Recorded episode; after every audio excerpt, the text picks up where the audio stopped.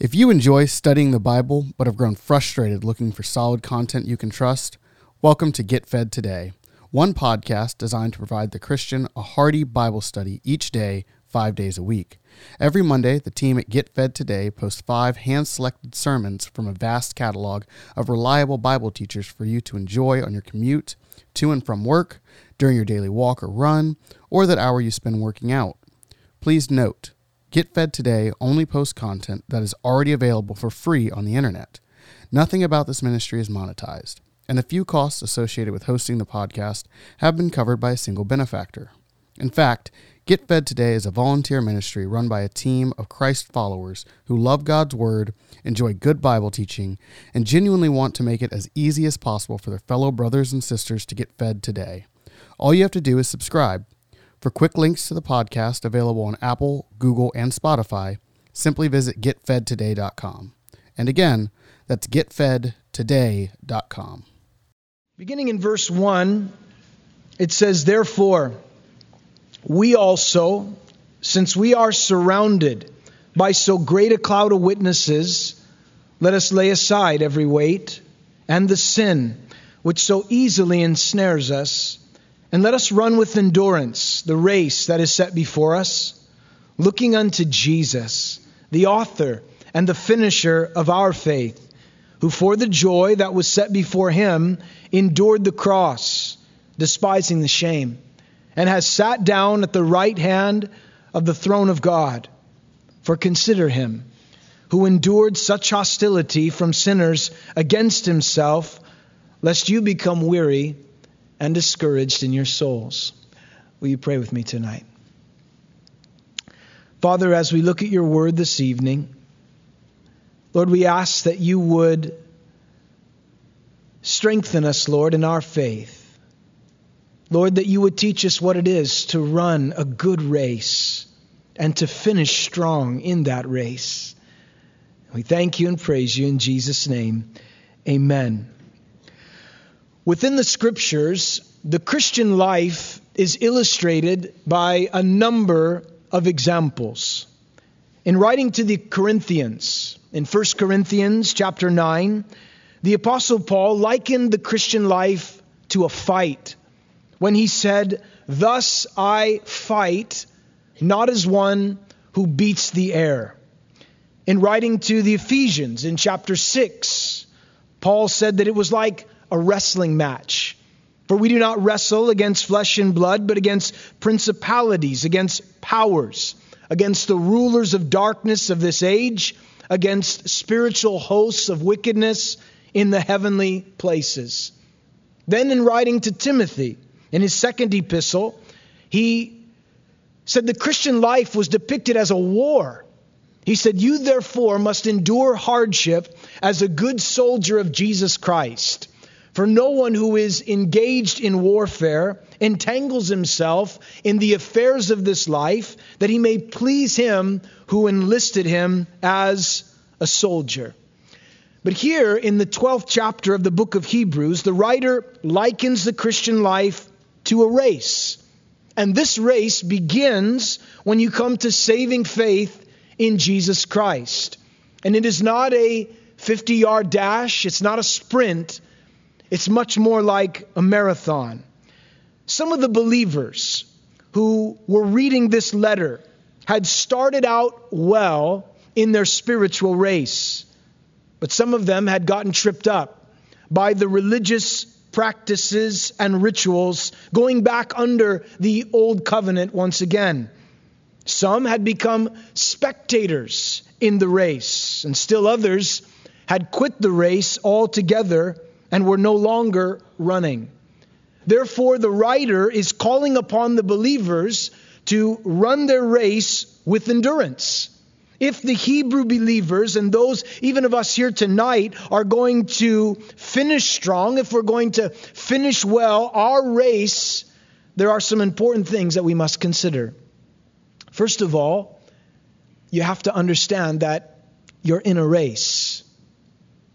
You have to realize that. This is the place to start. And the word for run in these verses is in the present tense, meaning it is an activity that we are to continually be doing, something we are pursuing as believers. When Paul wrote to the Corinthians, he asked them this question in chapter 9. He said, Do you not know that those who run in a race all run?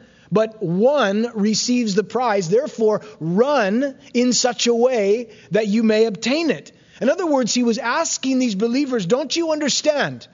Don't you understand that this life is a race and we're to run it in such a way that we would actually seek to win? There is a finish line at the end of this race. There is a reward that we're going to receive as we cross that finish line. Now, it is important to realize that within this race, we're not competing against one another. I'm not running against you. You're not running against me.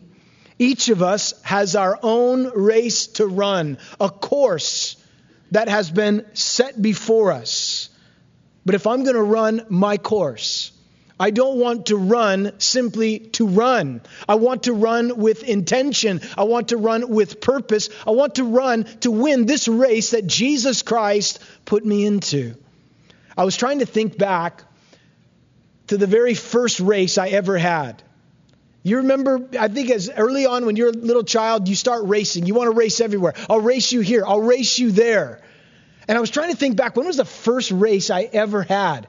As far as I could go back was kindergarten. Several years ago, I was in kindergarten, and I remember it was on it was at church on a Thursday night, and they took all the kindergartners out to a, a, huge field. At least it looked huge to me as a kindergartner, much like the field outside. And they lined us all up on one side. And I think they were, honestly, I think they were trying to tire the kids out. As Chuck used to teach, an hour plus, and so we're just let's run these kids, let's run them, you know, let's give them some incentive, and and so we all lined up, and I remember it very vividly, and the rules were very specific. You need to run across the field, and you have to touch the fence. And when you touch, that's very critical. Touch the fence or you're going to be disqualified and then run back. And so when I got into that race, I remember it. I, I was running. I wanted to win. I wanted to beat all of the other children. I didn't want to just run to run. I wanted to crush all of the kindergartners. I wanted to be number one. I don't know why. You just, you understand if you're going to run, you don't run to just, hey, we're running. You want to win. And you understand that from the very beginning. I was thinking later on, I ran another race when I was in junior high. Same, same campus, same place, and this time they paired me with the fastest kid in the school. His name was Casey Jackson. And that sounds like a fast name. He was a short little white guy, but he was super fast, the fastest kid. And I got I had to run with him, and we were running for time.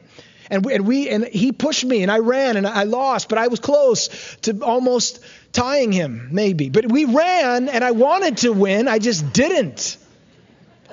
True story. You think you stopped running? No, listen. Later on in life, we had our, our first child.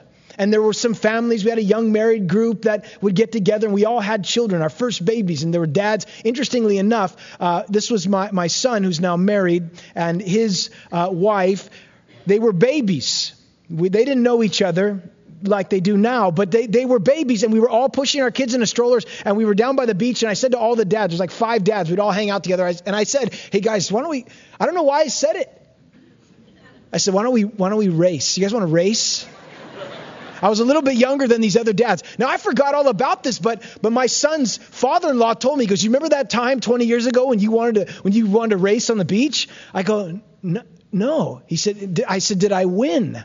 And he said, you did. You crushed us. I thought I was going to. Anyhow, I'm not that fast anymore. What I'm telling you, if you understand, I, you get in the race, you run with the intention of winning.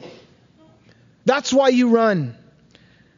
And when you begin to run this race, you do wonder, am I going to, am I going to finish? Am I going to be successful? Because there's certain days in the Christian race that are more difficult than others. And you wonder, am I going to finish this successfully? Some of you might have come in here tonight and you barely made it to church. And you're wondering, am I going to get through? There's things going on in your life right now, or things that you're experiencing in your home right now, and you're wondering, Lord, I don't know if I can go another day. Listen, you're, you're going to make it. God's going to enable you to make it. And here the writer gives us some encouragement, some inspiration if we're going to run. Look at what it says. He mentions a great cloud of witnesses. In verse 1, he says, Therefore, we also, since we are surrounded by so great a cloud of witnesses. Now, when the writer uses the word therefore, he's reaching back to the previous chapter and he's gathering together all of the heroes that were listed there in verses 4 through 40. And we read about their faith and their race. And he writes how they ran and how they were able to finish. And the application is if they made it, we're also going to make it. And when it says that there's this great cloud of witnesses that surrounds us, I do not believe that it is saying that Abraham and Moses and, and David and Joseph and the rest of the Old Testament saints are sitting up on a cloud in heaven watching us run. I mean, if that's what heaven is, it really wouldn't be heaven watching us run our race. I think they are caught up with the glory of the Lord. But when it speaks of them surrounding us, it's not implying that they are spectators looking on, but instead, the intent of the writer is that in view of the faith that is observed in the lives of those men and women who have faithfully run their race, they've gone before us, it should serve as a witness to us the reader is exhorted to finish the race exercising a similar faith and endurance of those who have already run their race. And we're not only to be encouraged by the witness of those in Hebrews 11 who bear testimony that the race can be run successfully, but listen to this we're also to emulate them. We're not just to admire them, boy, they ran a good race. Moses, that was a, a great race that you ran. Abraham, what a race. No, we are to emulate them. We're to follow in their footsteps. They are to be an inspiration to us. And when you read of those in Scripture who ran well, or those in church history who finished strong, or the biographies of great men and women who served the Lord, ran their race for Jesus, this should inspire us to do likewise. But not only does the writer point out that we have inspiration and encouragement through the example of others, but he also highlights that we're to run without hindrance. Again, verse 1 Let us lay aside every weight and the sin which so easily ensnares us. In ancient times, even to the present time, when runners would train to run in a race, they would use weights during preparation for their events. They would put weights on their ankles, weights on their arms, weights on their back, and they will train with these weights. But when it comes time to actually enter into the arena and run the race, everything that could potentially slow them down is set aside. Recently, I watched a documentary on one of the fastest men in the world. And it went through his life and his story of, of how he started running. And then it looked at his training regimen, and it was intense and he would run and, and he would have this. I remember one picture of his training regiment. He had a belt tied around him, and behind him was a sled with 45 pound weights on top of it. And he was running in the dead heat, just back and forth, running faster with weights than we would run without them, just training. But then when he they showed him going into the arena and he set the world record, there's no weight belt. All of that is set aside. He's, he's as light as he possibly can be because he wants to get the best time that he he can. And he had to lay certain things aside. And the first thing that we're told that we're to lay aside in this race is the weights. And the word weight is actually the word encumbrance. It literally means a bulk or a mass. It's used to describe anything that would hinder or prevent someone from doing something. In general terms, it's anything and everything that hinders our spiritual progress. Now, the question then becomes what is to be considered a weight for the Christian? I believe that every Christian has to go before the Lord and ask that question. For what may be a weight for you may not be a weight for me. What may be a weight for me, that may not be a weight for you. And therefore, I have to go before the Lord. And I need to ask Him, Lord, is this a weight in my life? And listen, a weight doesn't necessarily have to be something bad, it could be something good that actually keeps you from the best, something that slows you down, hinders your stride, a distraction. It, it is a, it's something that diverts your attention. It saps your strength. It diminishes your enthusiasm and, and, and for the goal of the upward call of God in Christ Jesus. It just attaches itself to you. And those things can be, and I believe the Holy Spirit, even searching hearts now, is putting his finger on those very things. This needs to go. This is a distraction to you. You need to set this aside. This is a weight. This is holding you back. This is hindering you. You know, I've noticed even, probably not here, but in, in another church where I pastor, there are some who are so distracted, so diverted by the political situation that's going on at the present time. And I'm not saying he shouldn't be aware of what's going on or he shouldn't be uh, cognizant of what's taking place, but it's every point of conversation. And the reason is they wake up and they listen to it. They read, they watch it, turn it on. Boom, before you get to the Bible, what's going on? What's happened? What's the polls say? And then they get in their car and then they listen to some talk radio show about, about politics. And then they get to work and they sit there and they, they keep the updates on the computer all day long. Then they come home and they sit down after a long day and they watch it before they go to bed. And they're so angry. They're so bummed out and they're distracted. And what, what's happening is, it, out of the abundance of their heart, their mouth speaking. And what's happening is they're looking at it all through the lens of, of some news show rather than through the lens of the scriptures. Listen, God's people, we need to look at what's going on in the world politically and globally globally through the lens of the Word of God. Amen?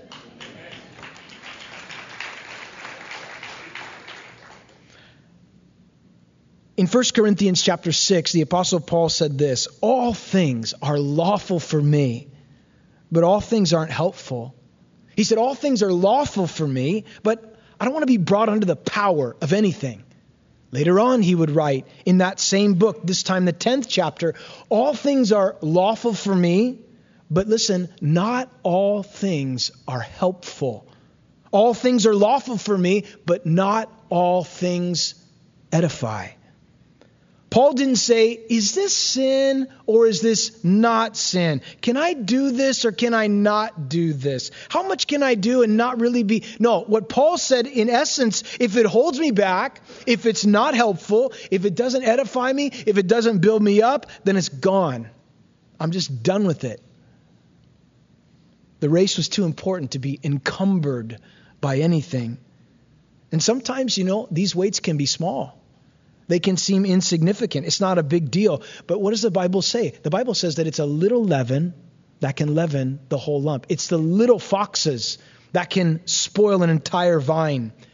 Jesus said in Mark's gospel, the fourth chapter, and the cares of this world, the deceitfulness of riches, and the desire for other things can enter in and begin to choke out the work of the Word of God so that never comes to maturity. These weights can drag you down and it holds you back from maturing in your walk with the Lord. Jesus said, But take heed to yourselves in Luke 21, lest your hearts be weighed down.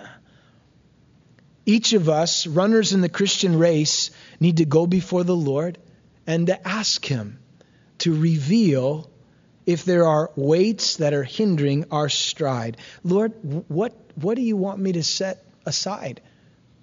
What's holding me back? I think of the disciples. You remember when Jesus called them? He said, Follow me. And the Bible tells us that they left their nets and they left their boats and they followed after Jesus. They set these things aside. When Matthew was called, he left the tax office. I mean, these are things that were set aside in order to follow Jesus. If they wouldn't have set these things aside, obviously it would have held them back from seeing all that they saw, everything that they experienced. I think of the blind man. When Jesus called him and he's about to heal him, it said he threw aside his beggar's garment. Why? I'm not gonna, I'm not going to need that anymore. I, I don't need a beggar's garment anymore. I'm about to be healed. I mean, just this, this laying aside of these weights. But not only are the weights to be laid aside, but the writer adds to lay aside, listen, the sin that so easily besets us. Sin will always hinder the race, even cripple the runner, and ultimately try to take us out of the race altogether. trying to run the Christian race while living in a lifestyle or a pursuit of or a practice of continual sin is like putting a 200 pound weights upon your body and then running in a 100 degree temperature in the middle of the desert without water. You're not going to go very far. You're, you're going to die under the weight of it. This sin, it says here, can easily ensnare us or entangle us. The word is easily beset us, and it means readily or cleverly. And the verbal form of the rest of the word means to, listen to this, to place itself around to encircle, to place itself around. How do you how do you run in, in, a direction if you are surrounded? Sin has the ability to barricade you in, to surround you so that you are completely immobilized. It's the sin so often that we hold in good standing. Sin that we could easily justify, find excuses for, blame somebody else for it. And it's, it's so easy for the sin to get a grip on us. It's in that moment of weakness that we go back to it. Or, or the flesh just kind of comes up and we, we go right back to it. Why? Maybe because we never laid it aside or we made provision for it. If there's ever a time, I mean, I know where I can get it if I need to get it. I'm not touching it, but it's there. And if something goes down, all right, I got I just I can't and it just ensnares you. How do you know? I think here's a good test. It's a sin that we can cling to. A sin that we get, listen, angry when it's rebuked. Oh, don't go there. Do not talk about that. You know, that kind of a thing. That probably, this is a righteous congregation, but some people really struggle with these things. A sin that we're, listen to this, quickly, we can quickly defend. I'll defend it. A sin that we're unwilling to part with. These things can not only trip us, trip us up, but listen to this. They can actually disqualify us from the race. Did you know that? Paul wrote in 1 Corinthians chapter 9, he said, I discipline my body and I bring it into subjection, lest when I have preached to others, I myself might become disqualified. Paul said, I, I, buffet my body, I discipline it in such a way because I don't want to be disqualified. Now, listen, disqualified doesn't mean lose salvation, but it means lose opportunities. There are certain opportunities that will be missed if we allow sin to cling to us. We don't repent of it, we don't make a break from it and turn from it. We'll get disqualified in the race. What are those sins that can so easily beset us? Again, each of us need to individually go before the Lord and ask Him but here's a couple of things. How about an unsanctified temper? Oh, that's just my Latin blood boiling. That's what that is. That's my Irish roots. No, that's your flesh. That's sin. Unsanctified temper. No, that's righteous indignation. Um, I don't know. I, I think that might have been the flesh. How about an impure and defiled imagination? A proud heart, a vain mind, a taste for worldly company, surrounding yourself all the time with non believers, and you're not leading them to Christ, but they're leading you away from Christ. How about envy, jealousy, the love of money, the tendency to exaggerate in your speech, which is lying? A fondness for pleasure. You're just in constant motion. It's always, you got to be doing something from one event to the next. The attitude of criticism, backbiting. All of us have been guilty of these things, and they are easily able to beset us. Setting these things aside is so important, and it requires the power of the Holy Spirit within our lives. Jesus tells us to deal drastically with sin. You remember in, in the Sermon on the Mount, he said, If your right eye causes you to sin, pluck it out and cast it from you. It's more profitable than one of your members perish and for your whole body to be cast into hell. He said, if your right hand causes you to sin, cut it off, cast it from you. It's more profitable for you that one of your members perish than for your whole body to be cast into hell. In other words, Jesus wasn't saying literally take out your eyes and literally cut off your hands. He's saying, I want you to deal with it drastically because if you don't deal with it drastically, it'll come back and deal with you. The wages of sin is always death. But listen, the great news tonight is that we can lay it aside. It can be laid aside, not through your own strength, not through the program that you attend, but through the power of the Holy Spirit, to be baptized with the power of the Holy Spirit, to be able to lay those things aside that have got such a grip on your heart, you think, I'll never be able to get out of this. And I, have tried it before, and I, and I did this, or I went forward there, and this didn't happen. And you tried in your own strength. But there is a strength that is available. Be strong in the Lord and the power of his might. He can help you and do in you what you cannot do in and of yourself if you will surrender to him and say, God, that's it. I want to run the race. I'm tired of being crippled in the race. I'm tired of not being able to make any strides because I'm bound in this. My mind is polluted because of this. My heart is corrupt because of this. I keep going back to this. God, would you break these chains? God, would you do this work? Guys, the great news is He can. The same power that raised Jesus Christ from the dead dwells in us and will give life to our mortal bodies, the Bible says. That's power enough to overcome.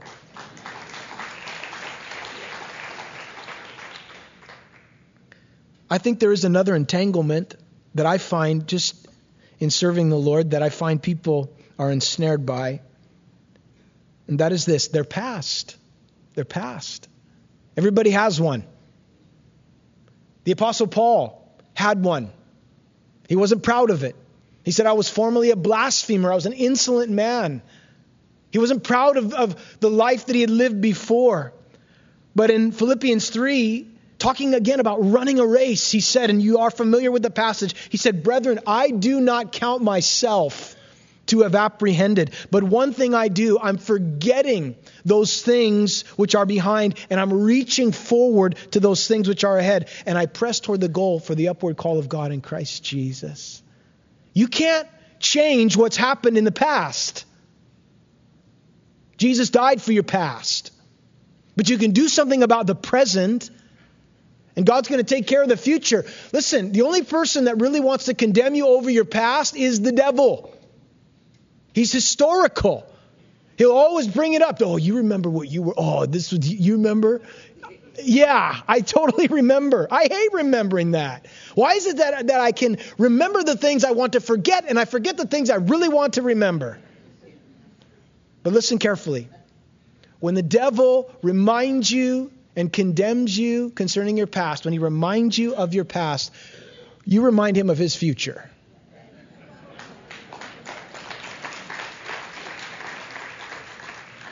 Maybe you find yourself ensnared, entangled, encumbered by some besetting sin, and you want to be free from it. What do you do? You turn to the Lord. You turn to the Lord, and you repent of it, and He'll give you the power to lay it aside. So, we're in a race. We're encouraged by the example of others to run this race. We are to lay aside every weight and the sin that so easily ensnares us. And then he tells us we must run with endurance.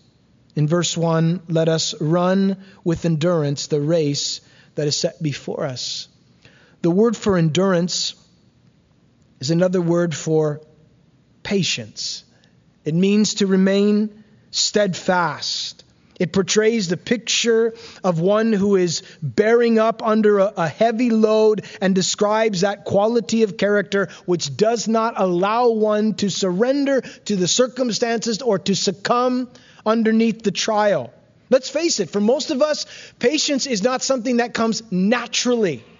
And I just want to, I'm sure you know this, but in case you forgot, can I just share this with you? The person that says, hey, whatever you do, don't pray for patience because God's going to send you a trial. So, okay, just do yourself a favor as you develop a prayer life, do not pray for patience. Can I just tell you, you're going to get a trial anyway. That's just the life that we live. And God's going to work that into your life and mine. Patience doesn't come by, you know, patient dust. Just sprinkle it on me. Okay, I'm patient now. No, you're not. Neither am I. Listen, it, has got to be a work of the Spirit. And the Bible says, let patience have its perfect work, that you may be perfect and complete, lacking nothing, James tells us in James chapter 1.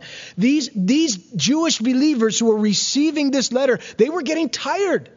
They wanted to give up. But the writer is encouraging them, you can't do that. You have to keep running. And depending upon what, or rather who, they focused their attention on during their race would determine how they finished. They're to run without hindrance, they're to run with endurance, they're to have patience. But then we come to verse 2, and they're to run with focus. As he says, looking unto Jesus, the author and the finisher of our faith, who for the joy that was set before him endured the cross, despising the shame, and has sat down at the right hand of the throne of God. As we run this race, we are to remain focused upon Jesus. Jesus is the author, thus, he has put us into the race, and he will get us to the finish line. He is the finisher of my faith. But I realize as I run, I have to keep my eyes on Jesus. And there are so many things that are seeking to distract me from keeping my eyes on Jesus. And I have to keep looking unto him. To, to look to Jesus means to turn my eyes away from other things and to fix them on something else, to fix them on the Lord. It means to turn one's mind to a certain thing. Listen, the minute that a Greek runner came into the stadium and began to run his race, and he took his eyes off of the lane that he was in or off the goal that he had, and he started looking at the person next to him or looking behind him, was the moment that he would lose his stride and he would lose the race. And the same is true for us. The minute we take our eyes off Jesus, the minute that we begin to turn and look at other things, we can slow down, we can begin to sink. Do you remember what happened to Peter? Peter was out there in the middle of the ocean with the rest of the disciples in the middle of the Sea of Galilee, and Jesus was sending them to the other side, and a storm came. And while they were rowing and, and fighting to get to the other side, it says that Jesus came walking to them on the water. And as he came walking to them on the water, he said, It is I, do not be afraid. They thought he was a ghost, the Bible says. And then suddenly, I don't know why this is, when I get to heaven, I'm going to ask Peter personally, what made you say, if it's you, bid me to come out on the water and walk to you? Why? Why, why did you say that? I don't, I have no idea. But he waited, and Jesus said, It is I. And it says that Peter got out of the boat and began to walk toward Jesus. I really, what were the other disciples thinking? Peter, you are crazy. Get back in here. What are you doing? He's like, I'm walking. And he's walking on the water to Jesus. And then you know what happens. He looks around, he sees the wind and the waves, takes his eyes off Jesus, and, and he begins to sink. He prays the quickest prayer you could ever pray Lord, save me. Blah, blah, blah. And Jesus just reaches down and lifts up that burly fisherman into the boat. And he said, Oh, you of little faith, why did you doubt? I don't think Jesus said, Peter, you are such a loser. You, we could have walked all the way back to shore. You took your eyes off me. You know, like he was so upset. No, I think Jesus was smiling, hair dripping, beard soaking wet. Do you know what you just did, Peter? You just walked on water. No one has ever done that before except me. And you just did it. So many people want to say Peter sank. He took his eyes off Jesus. He did. But he also walked on water. Don't forget that. What, what I want to say is we have to keep our eyes on Jesus. You, you might be in the midst of the storm tonight, and the winds are howling over here. You're a single parent here tonight. And you're trying to raise your kid in the Lord. You brought him to church tonight. And your ex is like a howling wind over here, just barking all kinds of things, and you just wait. And, and you're, you're fighting, and you got to keep your eyes on the Lord. For others of you, you got a prodigal son, you got a prodigal daughter. They're not here tonight. Your, your heart's broken. You're concerned about them. And, and you hear things from people that know them. And I saw them over here. I, I saw them on the street over here. And, and your heart is breaking. And what do you do? You, you have to keep your eyes on Jesus. I've got to keep my eyes on Jesus. I've got to keep looking at him. You remember when Peter, at the very end of his life, there in John 21, Jesus had publicly restored him to the ministry. He started telling Peter about what was going to happen at the end of his race. He said, Peter, there's coming a time when they're going to take you by the hand and lead you where you don't want to go. They're going to stretch out your arms. He was telling Peter, by the way, at the end of your race, you're going to be crucified. You're going, to be put to death. And we know, church history tells us that Peter was crucified, but he chose to be crucified upside down because he didn't feel worthy to be crucified by the Lord. But the Lord tells him, This is how, hey, Peter, this is how your race is going to end. You're going to be crucified. And what did Peter do? Immediately, he looked at John and he said, What about this man? How's he going to finish? I'm going to be crucified. What's going to happen to him? And you remember what Jesus said? He said, What is that to you? You follow me. Guys, listen, what, what is that to me? What is that to you tonight? I, you got to follow Jesus. I've got to follow Jesus, looking unto him. Jesus said, No one, having put his hand to the plow and looking back, is fit for the kingdom. Why did Jesus run his race? It tells us here, for the joy that was set before him, he endured the cross and despised the shame. What was the joy that was set before Jesus that he would endure such hostility from sinners, being beaten beyond recognition of a man, being crucified? What, what was the joy? I think, for one thing, the joy was to be the restored glory that he would have with his Father once again. You remember Jesus prayed in John 17. He said, And now, Father, glorify me together with yourself with the glory which I had with you before the world was. The joy of being restored to that place with the Father once again. I think the joy of knowing that mankind could be saved. Listen, the joy that kept Jesus running his race was the joy of one day seeing you in heaven. That was the joy. You, you were the joy. I, I was the joy? Yes. And so were you.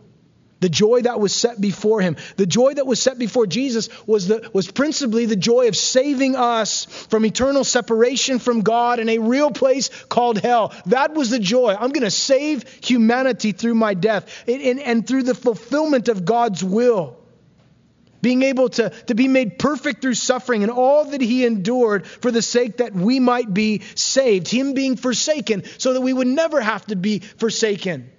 Him being wounded so that we could be healed. Him being separated so that we could be united with the Father. Listen, the race that Jesus ran, certainly he ran for the Father, but he ran his race for us. And he secured the victory so that we could share in it with him forever. But don't think for a moment that his race was easy. It says here, he endured it. It's the same word that's used when, when, the writer is exhorting them, they have to endure this patience, this endurance. It's the same thing that Jesus had to go through. He endured the cross, but he despised the shame. And these Hebrew believers who were struggling and, and, and really going through it, they had to run with endurance just like Jesus had to endure the cross. Jesus despised the shame and here was Jesus, the spotless and perfect Lamb of God. And for the first time, think about this for the first time, Jesus feels the effects of sin. And not just, it's the sin of the whole world being placed upon him as he dies a vicarious death, a substitutionary death for us. Sinless, spotless, perfect Lamb of God, never a bad thought, never a, a coarse word, never a, never a sin and yet, in that moment that he dies for us, all of the sin of the whole world placed upon his shoulders, placed upon him. I don't fully understand it. I think heaven will reveal it. What was it like for him to go through that? And he endured, even though he despised the shame. And he finished, and he's seated at the right hand of the throne of God as these readers looked to Jesus, the writer takes it a step further and he says, I want you to consider Jesus. He says, For consider him who endured such hostility from sinners against himself, lest you become weary and discouraged in your souls. You have not resisted unto bloodshed, striving against sin. The word consider here means to think, to reckon, to reason, with thoroughness and completeness. And so to think out carefully and reason thoroughly and consider what Jesus endured. And it's actually a command. It's a command to give our utmost attention, and it's, it's, it's a command to do it now. If you're weary, if you're discouraged, what are you supposed to do? He says, Consider Jesus, think about Him think about what he endured. And when I look at Jesus and I consider Jesus and I remember what he endured and what he went through, it really puts things into perspective for me. Jesus endured more than I will ever have to endure. And I have a high priest tonight who can sympathize with my weaknesses because he was in all points tempted as I am, yet without sin. And he knows how to help me. He knows how to help you get through the race. When you can't run anymore, he has the ability to pick you up. And, and even at times, you know it personally. He's carried you, he's carried me. Said concerning the nation of Israel, I bore you up on eagle's wings. When you couldn't go any further, when you couldn't run anymore, I carried you until you could run again. And if Jesus ran his race for me, I, I, want to run my race for him. If he ran his race for us, we should run our race for him. If the joy of finishing his race was, was seeing me there, then the joy of finishing my race should be seeing him face to face. And when I find myself tired or discouraged, I need to consider Jesus. Get my eyes back on Jesus. It reminds me of the psalmist. You remember in Psalm 42? And if you if you if you're discouraged tonight, read through the Psalms. Just all of them tonight before you go to bed. Just go home. No, but read through the Psalms. And you look at David and some of the Psalms that he wrote and how he would it's like he goes down into the bottom. I mean, he is down as low as you could possibly go. And then, I mean, I want to die, he says. I mean, if David was sitting in front of a professional counselor, he would have been committed. I mean, this guy is, this guy is, he's, we need to strap him down. I mean, this, he's, I want to die. I want to end my, and then he would come out of it and he'd, and he'd get his eyes back on the Lord and be praising God. But you remember in Psalm 42, it's like he, he talks to himself. You, you talk to yourself? I know you do. You, we all do. He talks to himself and he asks himself the question, why? Why are you cast down, O my soul? Just ask himself a question. What, what's your problem, self, soul? What's, what's your problem? And then he answers the question, gives himself an exhortation hope in God, for I shall yet praise him. Lord, why, why am I cast down tonight? My sins are forgiven. I'm clothed in the righteousness of Christ. I'm going to be with you for all of eternity. This life is temporary. What's my problem? Hope in God. Hope in God. Finally, I think it's important to realize that there is a reward at the end of this race. There's a reward. In fact, the Bible tells us in 1 Corinthians 9, as Paul, we read it earlier, we're running to receive a prize. And then he says, Everyone who competes for the prize is temperate in all things. Now listen to this. This is 1 Corinthians 9. Now they do it to obtain a perishable crown, but we for an imperishable crown. Therefore I run thus, not with uncertainty. Thus I fight not as one who beats the air.